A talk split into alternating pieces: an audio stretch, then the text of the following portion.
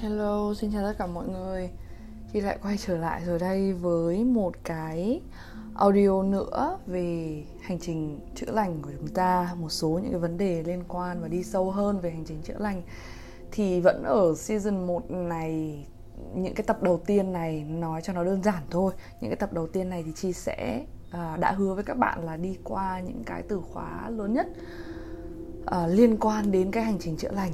Nhưng mà ngày hôm nay thì chúng ta sẽ đến với một cái từ khóa mà có lẽ là không có xa lạ gì đối với tất cả mọi người nữa, và đối với cái cộng đồng của chúng ta nữa, đó chính là cái từ khóa thức tỉnh.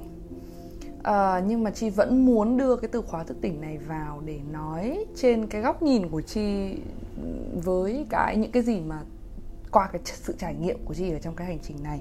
Thì Chi muốn nói về cái từ thức tỉnh dựa trên cái hành trình của mình. Trước khi mà đến vào giải thích sâu hơn vào cái từ thức tỉnh thì Chi có một số những cái lưu ý. Nó giống như là một số những cái disclaimer, những cái nhắc nhở, những cái lưu ý khi mà các bạn nghe cái audio này. Thứ nhất là tất cả những chia sẻ này đều dựa trên ý kiến cá nhân trong hành trình của chính bản thân Chi.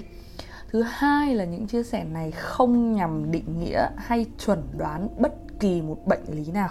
Nếu bạn nghĩ bạn cần sự giúp đỡ của y học hay cần tới bác sĩ thì hãy làm cái điều đó. Thứ ba là chỉ nhận thông điệp nếu trong trực giác của bạn cảm nhận rõ sự kết nối với tất cả những cái gì mà Chi chia sẻ. Nếu phân vân ở phần nào có nghĩa là nó không dành cho bạn, hoặc có thể bạn chỉ cần nhận một số phần trăm trong tất cả những cái thông điệp mà ngày hôm nay Chi chia sẻ thôi. Cuối cùng, chúng ta sẽ có những người được sắp đặt để tỉnh thức và có những người thì không.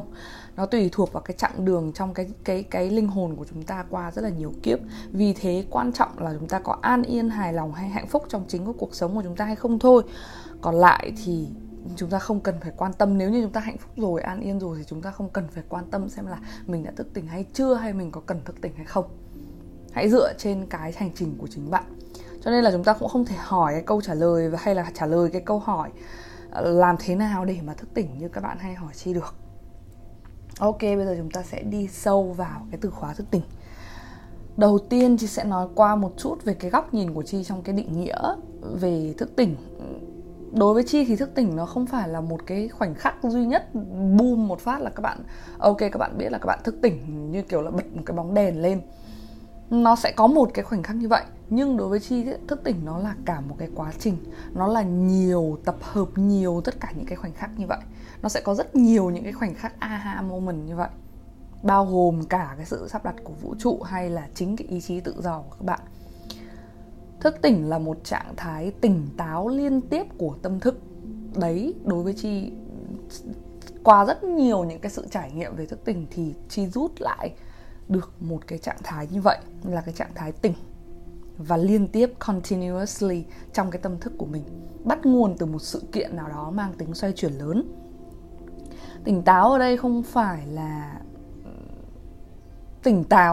là cái từ tỉnh táo như là các bạn vẫn nghĩ là sau khi mà tỉnh dậy hay là tỉnh rượu. Nó cũng mang một chút như vậy nhưng mà nó không hoàn toàn là như vậy.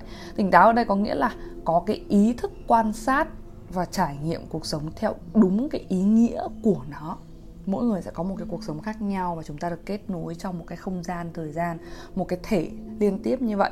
Và tỉnh thức ở đây, tỉnh táo ở đây là các bạn sống, các bạn quan sát, các bạn trải nghiệm cuộc sống theo đúng cái trải nghiệm của nó, đúng cái ý nghĩa của nó, không cố gắng thay đổi, không cố gắng chống cự, không cố gắng ngưng đọng lại bất cứ một cái sự thay đổi nào mà cuộc sống trải ra cho chúng ta.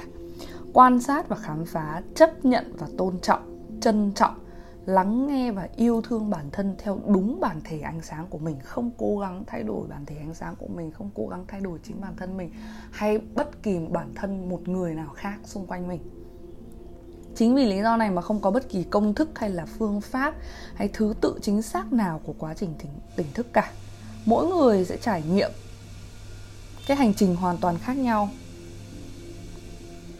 nhưng bản chất á, mục đích thì luôn được kết nối với nhau. Cũng vì thế mà sau cái quá trình thức tỉnh thì chúng ta thường sẽ có cái mong cầu, sẽ có cái nhu cầu được kết nối nhiều hơn, được giúp đỡ, được yêu thương cộng đồng nhiều hơn, hướng tới cộng đồng nhiều hơn. Và cuối cùng thì thức tỉnh hay là tâm linh không phải là một cái xu hướng, không phải là một cái trend để cho mọi người có thể đua nhau chạy theo hay là hỏi xem là làm thế nào để mình cũng thức tỉnh như vậy. Những cái điều mà thường dẫn tới, Chi sẽ nói tiếp theo là đến những cái điều thường dẫn tới cái quá trình thức tỉnh.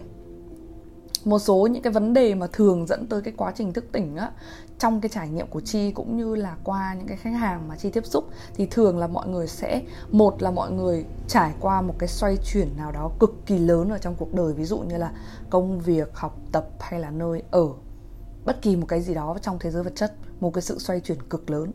Cái thứ hai nữa là có thể bắt nguồn từ một cái sự kiện cận kề với cái chết, có thể là các bạn bị tai nạn hoặc là về mặt vật lý á, các bạn bị tai nạn hoặc là các bạn bị ốm đau hoặc là các bạn bị làm sao đó về mặt vật lý cận kề với cái sự Chi không muốn nói ở đây là cái chết, nhưng mà Chi sẽ dùng cái từ đấy cho nó dễ hiểu. Còn đối với Chi thì chết nó chỉ là một cái trạng thái của cái sự xoay chuyển năng lượng thôi. Và cái thứ ba nữa mà Chi cũng thường gặp đó chính là kết thúc hay là bước vào hay là đang có sự xoay chuyển lớn trong các cái mối quan hệ tình cảm. Và đặc biệt là sẽ là hai cái mối quan hệ tình cảm, đó là Twin Flame, có nghĩa là ngọn lửa song sinh, và cái mối quan hệ tình cảm Karmic Soulmate, tri kỷ Karmic, gọi là ân nợ. Thì hai cái mối quan hệ này Chi sẽ nói sâu hơn khi mà mình bước vào những cái tập sâu hơn nữa. Tiếp theo Chi sẽ đến với những cái đặc điểm chung mà ta thường gặp ở trong cái giai đoạn đầu của thức tỉnh tâm linh, hay còn gọi là cái giai đoạn mà bóng đêm. Thì cái đầu tiên, tất nhiên là tất cả những cái đặc điểm chung thường gặp này á, các bạn không nhất thiết là phải có hoàn toàn tất cả những cái đặc điểm này thì mới gọi là, thì mới đúng là các bạn đang ở trong cái trạng thái thức tỉnh tâm linh.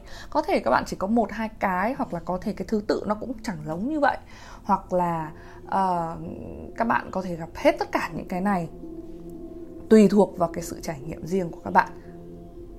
Và cũng có thể các bạn gặp những cái trường hợp khác nữa, nhưng nó tương tự như những cái gì mà Chi kể ra, thì cũng rất có thể bạn đang ở trong cái trạng thái thức tỉnh tâm linh. Đầu tiên là có một cái rất là phổ biến, đó là các bạn thường cảm thấy trống rỗng, không tìm được cái ý nghĩa của cuộc sống. Các bạn cảm thấy mình đang sống không có ý nghĩa, các bạn khao khát làm một cái gì đấy có ý nghĩa hơn trong cái cuộc sống của mình, hướng tới cộng đồng nhiều hơn. Các bạn không cảm nhận được chính mình trong môi trường sống hiện tại. Các bạn khao khát được thể hiện bản thân mình theo đúng cái ánh sáng của mình. Mặc dù có thể là các bạn chưa có biết cái ánh sáng của mình là cái gì, chưa có biết là mình giỏi ở cái phần nào hay mình đam mê cái gì đâu, nhưng các bạn cứ có một cái cảm giác mong muốn được làm một cái điều gì đó mà nó mở rộng hết cả cái lồng ngực của các bạn ra, và những cái ngọn lửa đam mê của các bạn nó được bùng cháy lên á. Các bạn khao khát được theo đuổi một cái điều gì đó mà có ý nghĩa nhiều hơn cho cộng đồng.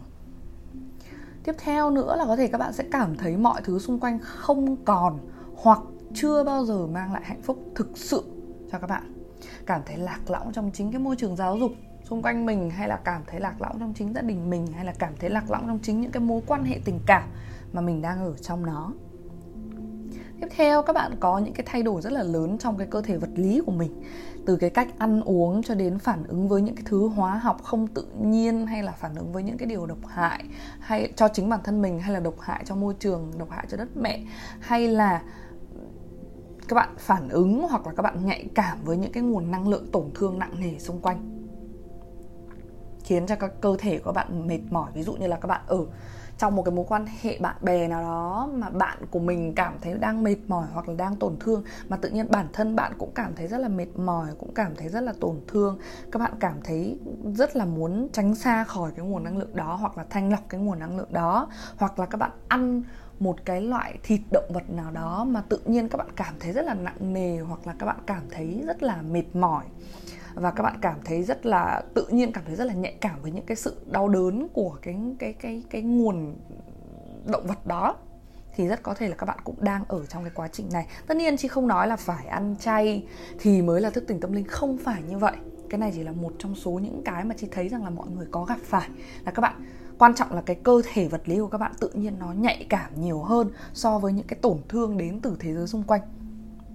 Tiếp theo là các bạn tự nhiên nâng cao cái sự nhạy cảm trong các cái giác quan của mình. Thế là các bạn nghe rõ hơn, hoặc là các bạn nghe thấy nhiều những cái âm thanh tạp âm xung quanh hơn, hay là các bạn nhìn thấy được nhiều những cái loại màu sắc hơn, nhạy cảm với những cái màu sắc, với những cái hình ảnh nhiều hơn, hay là những cái xúc giác của mình cũng nhạy cảm hơn, hay là mũi của mình, hay là vị giác của mình. Nó có thể thay đổi là tự nhiên các bạn không cảm thấy nữa, hoặc là tự nhiên các bạn cảm thấy nhiều hơn. Có nghĩa là nó có nhiều những cái sự thay đổi như vậy. Tiếp theo đó là các bạn được thôi thúc tìm hiểu, hoặc bỗng dưng gặp rất là nhiều những cái kiến thức tự nhiên, những cái thông tin tự nhiên nó download xuống, liên quan tới năng lượng này, tới vũ trụ này, tới chữa lành này, tới tâm linh, tới bất kỳ một cái điều nào đó mà nó liên quan đến cái lĩnh vực chữa lành hoặc là năng lượng. Nhạy cảm hơn với những cái gì đến từ vũ trụ. Bạn cảm thấy là tự nhiên các bạn nhạy cảm tới cái nỗi mà tự nhiên các bạn có tất cả những cái câu trả lời ở trong tâm trí của mình, ở trong cái sự download của mình, ở trong cái trực giác của mình. Tiếp theo các bạn được thôi thúc để ở một mình nhiều hơn, dành thời gian với chính mình nhiều hơn. Đây gọi là cái giai đoạn mà hermit mode, nghĩa là các bạn chỉ muốn ở một mình thôi. Bởi vì sao? Bởi vì tự nhiên các bạn rất là nhạy cảm với những cái nguồn năng lượng xung quanh mà nó khiến cho các bạn rất là mệt mỏi, rất là burden, rất là exhausted. Và các bạn chỉ muốn là dành cái thời gian một mình thôi, dành cái thời gian để mà đào sâu, khao khát được đào sâu về chính mình, được thể hiện cái ánh sáng của chính mình. Và cũng là bởi vì các bạn nhạy cảm với những thứ xung quanh, cho nên các bạn mong muốn được ở một mình nhiều hơn. Tiếp theo là có thể có một số bạn sẽ được thôi thúc kết nối với những nguồn cội, tổ tiên, đất mẹ, các cái truyền thống cổ lâu đời hơn. Cái này có thể là nó đến từ những cái kiếp trước của các bạn, những cái nguồn năng lượng kiếp trước của các bạn, hoặc là nó đến từ trong chính cái trực giác của các bạn. Ví dụ như là các bạn được thôi thúc để mà tìm hiểu về Hy Lạp, về Ai Cập, về Trung Quốc cổ đại, hay về Việt Nam cổ đại, hay là về đất mẹ, về sự tồn tại của đất mẹ, về vũ trụ, về thiên nhiên, về tổ tiên. Nói chung là các bạn có cái sự thôi thúc để được tìm hiểu về tất cả những cái thứ cổ xưa đó. Tiếp theo có thể các bạn nhận thức rõ ràng, bỗng một ngày nào đó các bạn có một cái nhận thức rõ ràng trong các cái vòng lặp liên tục lặp đi lặp lại, và các bạn được thôi thúc để chữa lành, để giải phóng tất cả những cái vòng lặp đó. Tự nhiên các bạn đang cảm thấy trống rỗng, đang cảm thấy mệt mỏi, và tự nhiên các bạn nhìn thấy rằng là ô, cái vòng lặp trong chuyện tình cảm này, cái vòng lặp trong chuyện tiền bạc này, cái vòng lặp trong chuyện gia đình này, sao tại công việc này, tại sao nó cứ lặp đi lặp lại, lặp đi lặp lại. Và mình khao khát được giải phóng cái vòng lặp đó. Thì đó cũng là lúc mà bạn cảm thấy bạn đang ở trong một cái trạng thái thức tỉnh. Một số những cái đặc điểm cá nhân khác nữa mà khiến bạn mong muốn bước vào cái hành trình sống thức tỉnh, nó cũng khẳng định cho các bạn rằng là các bạn đang ở trong cái hành trình tỉnh thức của mình. Bạn không nhất thiết phải có, nhắc lại một lần nữa là không nhất thiết phải có tất cả những cái điều trên nhé. Chúng ta sẽ không chỉ sẽ có một giai đoạn thức tỉnh tâm linh. Có nghĩa là không phải là các bạn có một lần tất cả những cái dấu hiệu này và các bạn thức tỉnh rồi sau đó các bạn chữa lành là thế là xong đâu. Chúng ta như một cái củ hành ấy, chúng ta sẽ khi mà các bạn bước vào cái hành trình chữa lành, cái hành trình thức tỉnh rồi, thì giống như chị nói ngay từ đầu, nó sẽ là một cái thể liên tiếp những cái trạng thái tỉnh thức trong cái cuộc sống của mình. Có nghĩa là các bạn sẽ bóc tách dần dần, bởi vì các bạn đang tỉnh thức rồi mà. Một khi các bạn sống tỉnh thức rồi, các bạn sẽ nhận ra và quan sát được rất nhiều những cái vấn đề xung quanh mình cần phải chữa lành. Và thế là các bạn cứ bóc tách dần. Và nó sẽ có rất nhiều những cái giai đoạn vòng xoáy, vòng lặp, để cho các bạn up level lên, để cho các bạn thức tỉnh lên thêm một bậc nữa. Thì đó chính là cái hành trình thức tỉnh. Tiếp theo chị sẽ đến với một cái phần, đó là bạn cần phải làm gì sau khi mỗi một lần mà bạn thức tỉnh. Một lần nữa, chúng ta không có bất kỳ một cái công thức cụ thể nào trong cái việc thức tỉnh thì cần phải làm cái gì cả. Có những người thì họ sẽ được thôi thúc để tìm một cái người thầy để chỉ lối, để hướng dẫn, để tu tập, hay để nhập môn vào một cái bộ môn nào đó, hoặc là một cái tôn giáo nào đó. Cái đó là tùy. Còn có những cái người thì lại lựa chọn tu tập, chữa lành, khám phá hành trình của chính bản thân mình, trở thành cái người thầy của chính bản thân mình. Và đó là cái hành trình mà chị đi, gom nhặt mỗi nơi những cái kiến thức phù hợp đối với mình. Mặc dù là thậm chí là đã từng vào một cái tôn giáo nào đó, nhưng mà các bạn cảm thấy là các bạn học đủ ở trong đó rồi, và các bạn muốn học thêm ở những cái tôn giáo khác, hoặc là các bạn không cần phải đến với bất kỳ một cái tôn giáo nào, và các bạn muốn tự mình học với cái trực giác đến từ vũ trụ, với cái thông thái đến từ vũ trụ. Đó là cái quyền lựa chọn của bạn. Và trên cái hành trình mà các bạn thu thập kiến thức đó, các bạn sẽ gặp, đối với cái loại 2 này á, các bạn sẽ gặp vô vàn những cái người thầy ngẫu nhiên khác trong cái quá trình của mình. Cái người thầy đó có thể xuất hiện dưới dạng một người thầy, hoặc có thể xuất hiện dưới dạng một người bạn, hoặc chính bạn trở thành cái người thầy cho bạn. Cái điều quan trọng nhất đó chính là cái tiếng trực giác, cái tiếng nói đến từ bên trong bản thân. Cho dù bạn lựa chọn hướng đi nào đi chăng nữa, thì cái việc mà bạn cần làm đầu tiên trong cái hành trình thức tỉnh này đó chính là lắng nghe cái tiếng nói đến từ chính bên trong bạn. Cố gắng tĩnh lặng mình xuống để có thể nghe được cái tiếng nói mà nó cứ ở trong cái đáy bụng của bạn á, cái gut feeling của bạn, cái đáy lòng của bạn á, nó cứ dồn nén, nó cứ muốn trào dâng ra. Trong tất cả những cái lúc mà bạn cảm thấy là trống rỗng, hoặc là bạn cảm thấy là quá nhiều thứ xung quanh, thì hãy đủ cái lắng nghe, hãy chuyển cái tâm thức của mình về với cái chỗ mà đáy bụng này,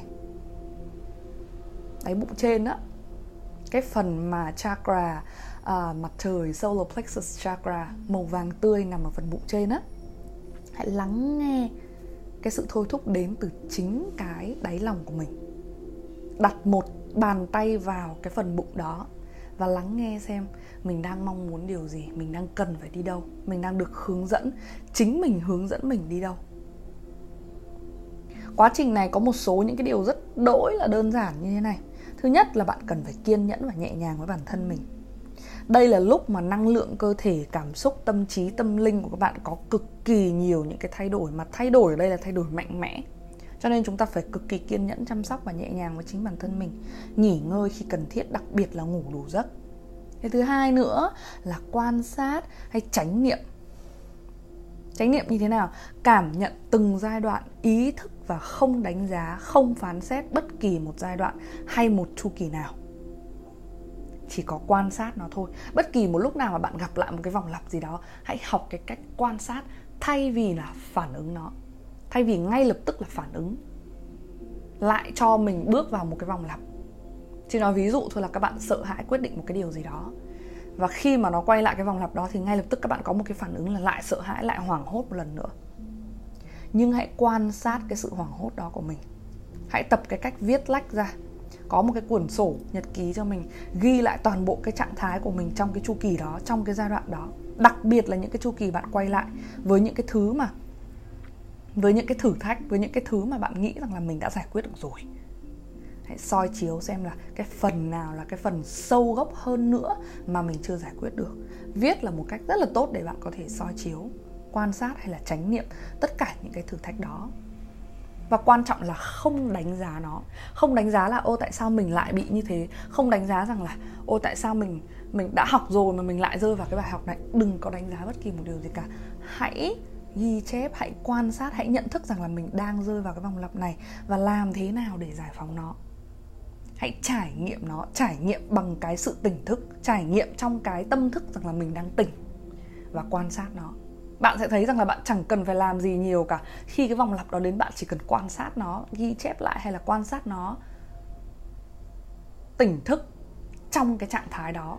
Bạn sẽ thấy nó được trải ra, nó được giải quyết một cách rất là nhẹ nhàng. Nó sẽ tự động được tự giải quyết, chứ bạn không cần phải làm gì nhiều nếu như bạn học cái cách quan sát và tỉnh thức ở trong cái giai đoạn đó.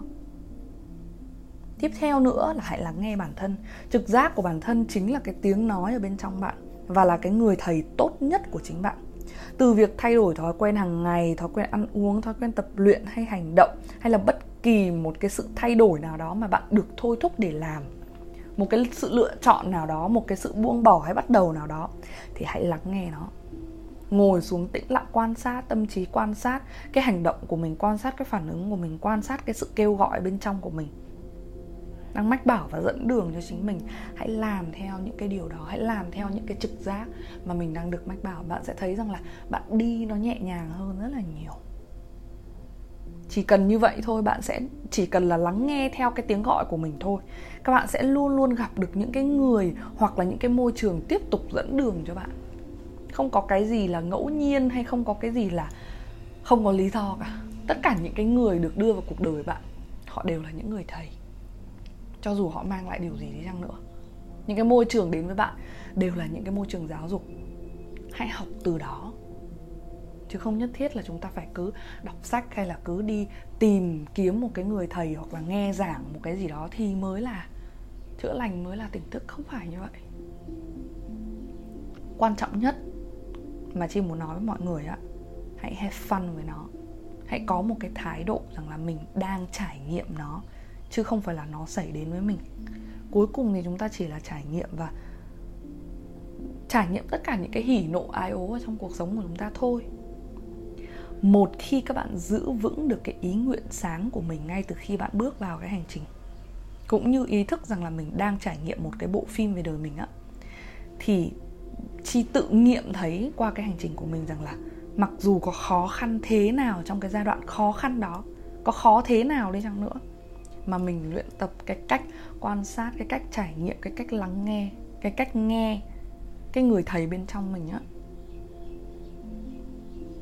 thì cái cuộc sống của các bạn cũng sẽ nhẹ nhàng hơn rất là nhiều, bình yên hơn rất là nhiều. Nó sẽ tự dắt các bạn đến những cái hướng đi đúng và phù hợp đối với các bạn, và nó sẽ diễn ra đúng như cái bản chất tự nhiên của nó. Mình không phải thay đổi bất kỳ một điều gì cả, và cũng đừng nên cố gắng thay đổi bất kỳ một điều gì cả.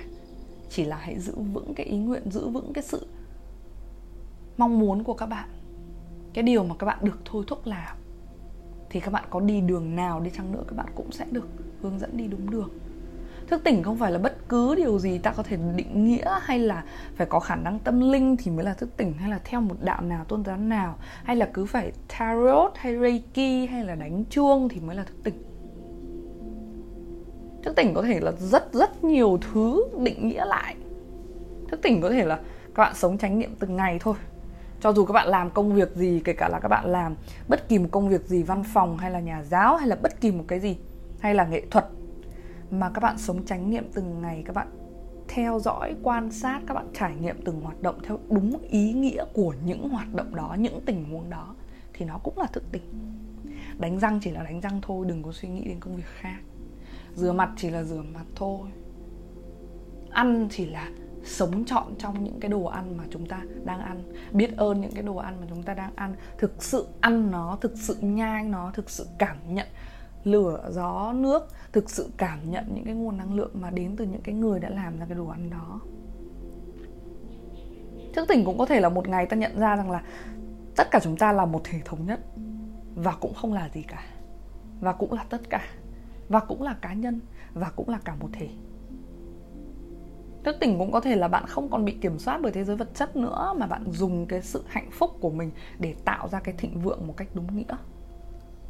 Hoặc cũng có thể là bạn không còn cảm thấy sự cần thiết của phán xét bất kỳ một vấn đề hay sự kiện hay là đối tượng con người nào nữa. Tất cả chúng ta đều không cần cái sự phán xét đó. Các bạn nhìn mọi người với một cái con mắt yêu thương, nhìn mọi người với một cái con mắt bao dung, với một cái trái tim, nhìn mọi người với cái linh hồn của họ, với cái nguồn năng lượng của họ, chứ không phải là với những cái gì mà chúng ta nhìn thấy bằng mắt thường. Thức tỉnh cũng có thể là bạn nhận ra rằng là bạn không cần phải tìm kiếm bất kỳ một cái công việc ổn định duy nhất nào từ giờ đến cuối đời cả. Cái công việc của bạn chính là trải nghiệm cái cuộc sống này, chính là bóc tách bản thân, chính là tìm kiếm xem là, và nhìn thấy xem là bản thân mình thực sự là không có bất kỳ một cái giới hạn nào cả. Có thể làm bất cứ cái điều gì mà khiến chúng ta hạnh phúc. Thức tỉnh với một số người thì lại là tình yêu vô điều kiện, với mọi loài, mọi người, mọi vật, không còn bị kiểm soát hay là không còn cảm thấy là quá cần thiết phải bước vào một cái mối quan hệ nào đó ràng buộc. Và chúng ta có thể yêu tất cả mọi người, yêu thương đến từ bên trong mình, chứ không phải là những cái tìm kiếm tình yêu từ bên ngoài. Cái sự mong muốn có được một cái tình yêu nào đó từ một cái đối tượng nào đó hay từ một cái năng lượng nào đó bên ngoài, thực chất nó chỉ là phản ánh cái sự thiếu thốn đến từ chính bản thân của chúng ta đối với chúng ta mà thôi. Chứ không nói rằng là chúng ta đừng yêu nữa. Tình yêu, hôm trước chị vừa có một bài viết chia sẻ trên Instagram rằng là tình yêu là một cái sức mạnh cực kỳ lớn, và không nhất thiết là chúng ta cứ phải độc thân vui vẻ hay là sao cả. Nhưng hãy ý thức được rằng là các bạn bước vào một cái mối quan hệ trong lúc mà các bạn có thể yêu chính bản thân mình, và yêu tất cả những cái người khác, yêu tất cả mọi vật, mọi loài, biết ơn tất cả mọi thứ. Thì mọi thứ nó sẽ nhẹ nhàng và không ràng buộc, không bị phụ thuộc, không bị lụy thuộc hơn rất là nhiều. Đó sẽ lại là một cái chủ đề khác nữa. Tóm lại, khi bạn biết là mình bước vào hành trình rồi thì hãy cứ tin và lắng nghe chính mình. Cả cái cuộc sống này, vũ trụ này, thế giới này, đất mẹ này là cái phản chiếu, cái năng lượng nội tại ở bên trong bạn. Bạn cứ để ý mà xem, hãy quan sát nhiều và mà xem tất cả mọi thứ xung quanh bạn nó đều là cái sự phản chiếu ở bên trong bạn. Từ cái người mà bạn gặp, bỗng nhiên gặp, hay từ cái môi trường mà bỗng nhiên bạn được tiếp xúc, nó là cái phản ánh nội tại ở bên trong bạn. Một là nó giống y hệt như thế, hai là nó phản ánh một cái sự thiếu thốn đến từ chính bên trong bạn. Nếu như bạn muốn một cái cuộc sống màu nhiệm, một cái cuộc sống hạnh phúc, một cái cuộc sống an yên, hãy kiến tạo điều đó từ bên trong bạn. Đó chính là sự thức tỉnh. Cảm ơn mọi người và hẹn gặp lại mọi người vào những audio lần sau.